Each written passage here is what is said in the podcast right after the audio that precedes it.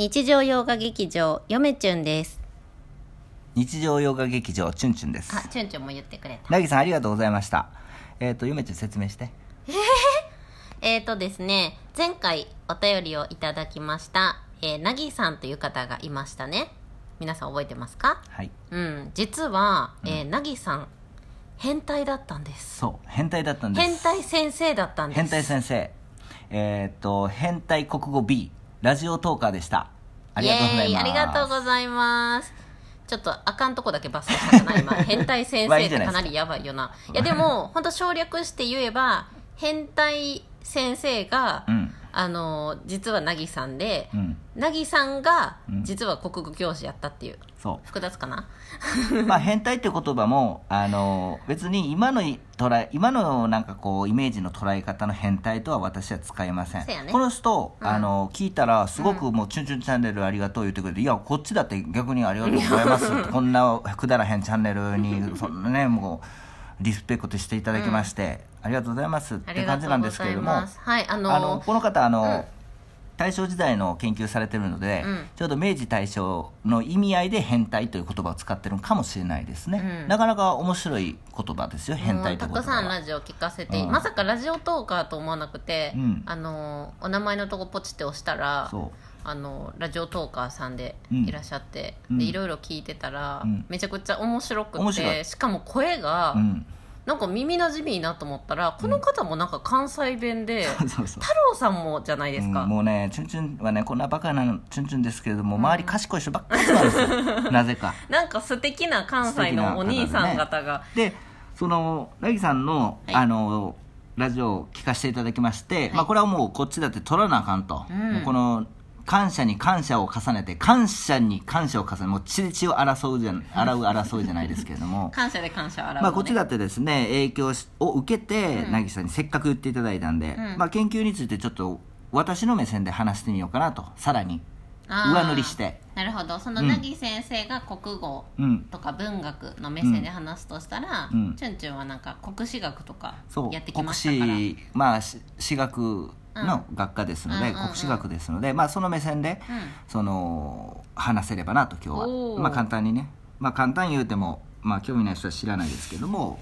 大丈夫かな？嫁ちゃん起き取れるかな、あのすごくその凪さんはやっぱりその文学研究は難しいという言葉に感動していただいて、うん。まあこっちとしてもね、あのまあその文学の研究なんて難しいのは当たり前なの、うん。そう。まあ興味ある方は聞いていただいたらいいと思うんですけども、ね、からなぎさんも自分であの、うん卒論で梶本次郎さん書かれたって言ってたけそどやっぱり論文もなんか世に3本ぐらい出してるっておっしゃってたんで、うんうん。やっぱり論文を書いたことがある人は分かるんやろうね、チュンチュンはちなみに論文は1本しか書いたことないんですけどでもうん相当やりましたんで、うん。やっぱりやってきたんで自分も、うん。やっぱりこれは強く言えますよね、うん。分かるよな、あのー気持ちがな。まあ凪さんも「チュンチュンチャンネル」も言ってるんですけれども、うん。基本的に研究文学の研究っていうのは、うん。完全にやられてないことをうん。やるのが価値のある論文。っていうのは、まあその通りなんですよ、うん。うん。であのやっぱり私もあその三島由紀夫の研究ですけれども、うん。誰もやったことないことをやった、うん。でなおかつ新しいものも入れながらそのうん。材料をね。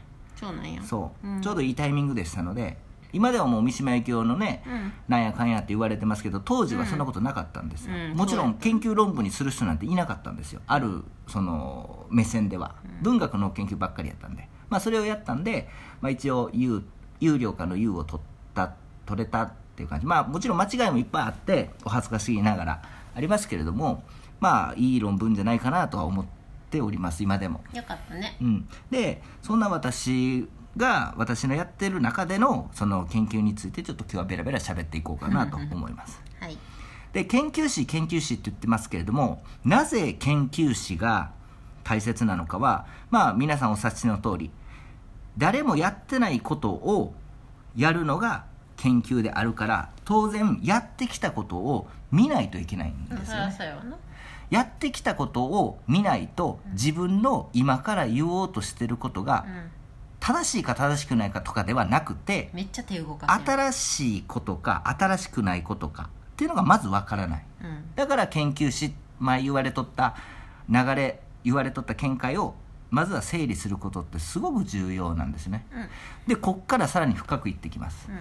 じゃあですねあの国史歴史の研究においてどうやったら新しい見解になるのかっていうのはただただですねその好きかっていうことではないんですよ。なんか歴史のさはい。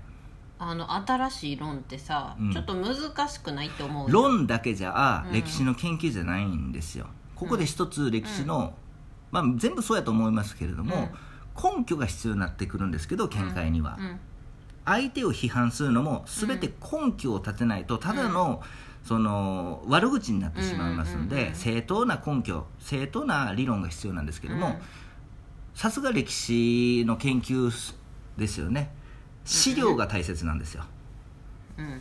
歴史の史と書いて料理の料で資料って言うんですけれども当然ですね、歴史っていうのは縛りがありまして資料に書いてないことは言えないんですよ、うんうん いやまあそうなるよなだそう。からさかなり縛りがガチだってガチなんですよ。歴史って変えれやんもんな。そう。でこっからがその文学の国文学の研究とよく似てる部分かもしれないですけれどもえそんなことがあったっけ？資料に書いとるからこうやっていうことも当然なんですけどその資料自体の解釈が分かれる可能性も十分あるんですよね。それはそれもまた根拠が必要なんですけれども、そう。うん、だからそこが難しいいくら同じ資料を使っとっても、うん。同じ資料の中でうん。それぞれが解釈が違う可能性が出てきた時には見解も当然変わってくるのは当然なんですよ。うん。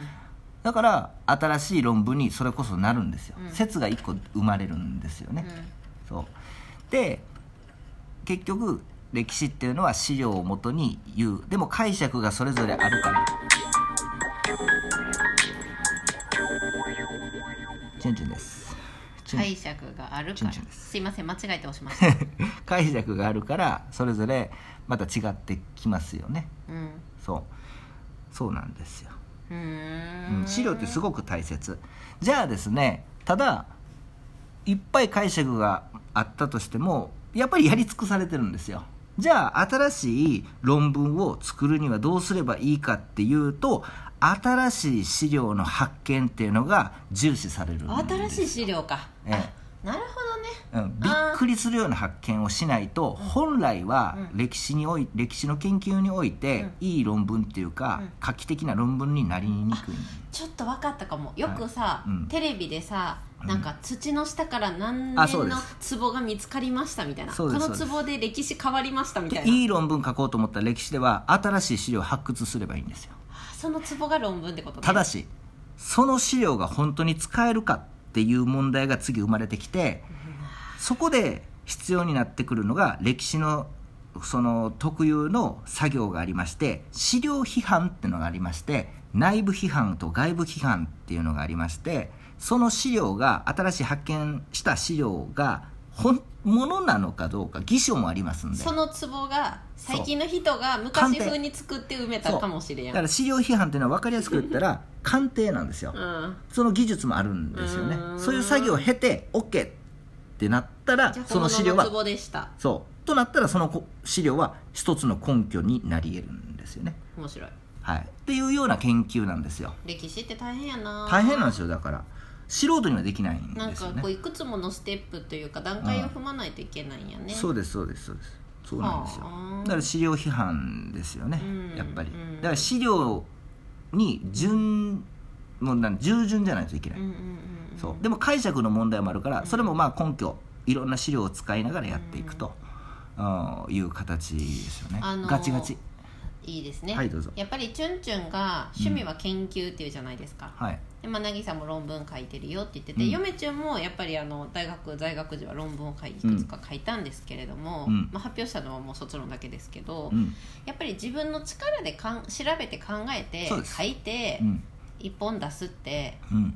なんかすごく大事やなと思うその人を作ってるようなもんやね、うん。なんか血となり肉となりそう。の人の成分っていうかその人のなんか卒論を見ればその人が分かるみたいな、うん。本棚を見ればその人が分かるじゃないけそどうですそうです。うん、それぐらいなんか、うん。その人っていうものを表すのがうん。こう論文。論文を見ればなんか分かる感じしやん。あこの人ここ省いてるなとかさ、そこの人ここきっちり押さえてるなとかさ。ううん。結構その人っていうのがうん。分かるんじゃないかな、わかりますね。だからラギさんの言ってる通りでもありますし、うん。まあ、さらにチュンチュンの方でもこういった、話が。私学的にね。うん、私学的な研究はこうですよと。うん。あの実はね研究っていうのはあのこうですよっていうのがないんですよ、うんない。これなまあないものを求めとるからな、あのねあの盗むんですよ、うん。いろんな研究を読ん研究書とか研究者の書いたものを読んで、えーもしくは先生のき話を聞いて盗むんですよ。そして自分のものににすると。効率よく。そしたら自然とそうなってくるっていう原則が見えてくるんですよね、その原則を身につけたら論文は書けますけどね。ただあの誰でも彼でもできないんですよ。やっぱり同じ資料違う資料を使っとってもあの見解が一緒っていう可能性も十分ありますんで。まあいい論論文にはなりますけれどもそのいい論文っていうか画期的な論文ではないですよね、うん。じゃあ最後1分ありますので、うん。ぜひチュンチュンさんに、うん。えーえーチュンチュンチャンネルね。暇な方々がうん。たくさん聞いていただいてると思うので、はい。そんな方々がじゃあ論文を書こうと思った時にうん。ねうん。どうしたらいいか、うん。うん、大切なことをあと1分でお願いします。あ次行きます。1分でいいですいや次行きますよ。はい。では皆さんさよなら。次行きます